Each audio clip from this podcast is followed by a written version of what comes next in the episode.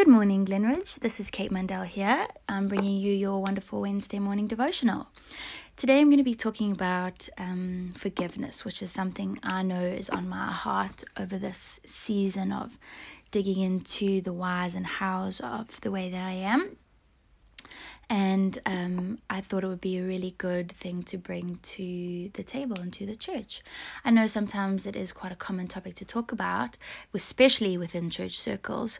However, I just felt like sometimes in our busy day to day lives, it's something that can be so easily overlooked. So I've broken my talk of forgiveness down into three C's control, compassion, and Christ the first C, control. Um, when there is unforgiveness in your life, when there's someone who has wronged you or hurt you and you have not forgiven them, that means that there's a part of you that is being controlled by them. They have control over how you feel, how you act within that certain realm because you have not released them of that. When you forgive them, it releases that person's hold on you. It lets you take back control over your emotions and your reaction. Because when you're feeling hurt, it controls how you respond to situations. It gives you a sort of lens over your life. And if something's hurt you before, then why would it not do it again? And God does not speak about letting other people control you. Um, so, yeah, control is given back when you forgive someone.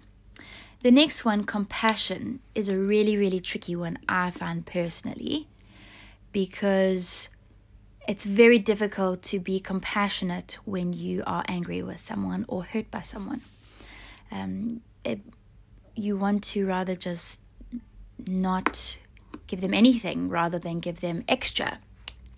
But that actually holds us back from what God has asked of us. You know, He wants us to love the world and to preach to them. And when we are feeling a lack of compassion because we hurt, we don't want to do that.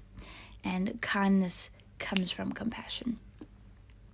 In Ephesians 4, verses 31, it says, Lay aside bitter words, temper tantrums, revenge, profanity, and insults, but instead be kind and affectionate towards one another has God graciously forgiven you? Then graciously forgive one another in the depths of Christ's love. And that just exactly sums up why we need to be compassionate and why it's so important. Then my third, uh, my third C, which is Christ, is very simple. Christ forgave us and tells us to forgive others. He continued time and time again throughout his entire life to forgive those who wronged him, his closest friends, his disciples who betrayed him in such a manner that it ultimately led to his excruciating um, execution and death, his crucifixion. He knew in advance and he still forgave them. Um, and if he can do that, then we can forgive someone who was a little bit rude to us in the shops. Um, Colossians 3, verses 13 says, Tolerate the weaknesses of those in the family of faith, forgiving one another in the same way you have been graciously forgiven by Jesus Christ. If you find fault with someone, release the same gift of forgiveness to them. I find it interesting that Colossians speaks about forgiveness as a gift, um, because it is, and a gift of forgiveness only hurts us when we withhold it. Because those people it doesn't make a difference to their lives whether or not we're forgiving them. And so um, when we give that gift not only does it free us allows us to be compassionate and it also allows us to obey and be obedient to what christ has commanded of us.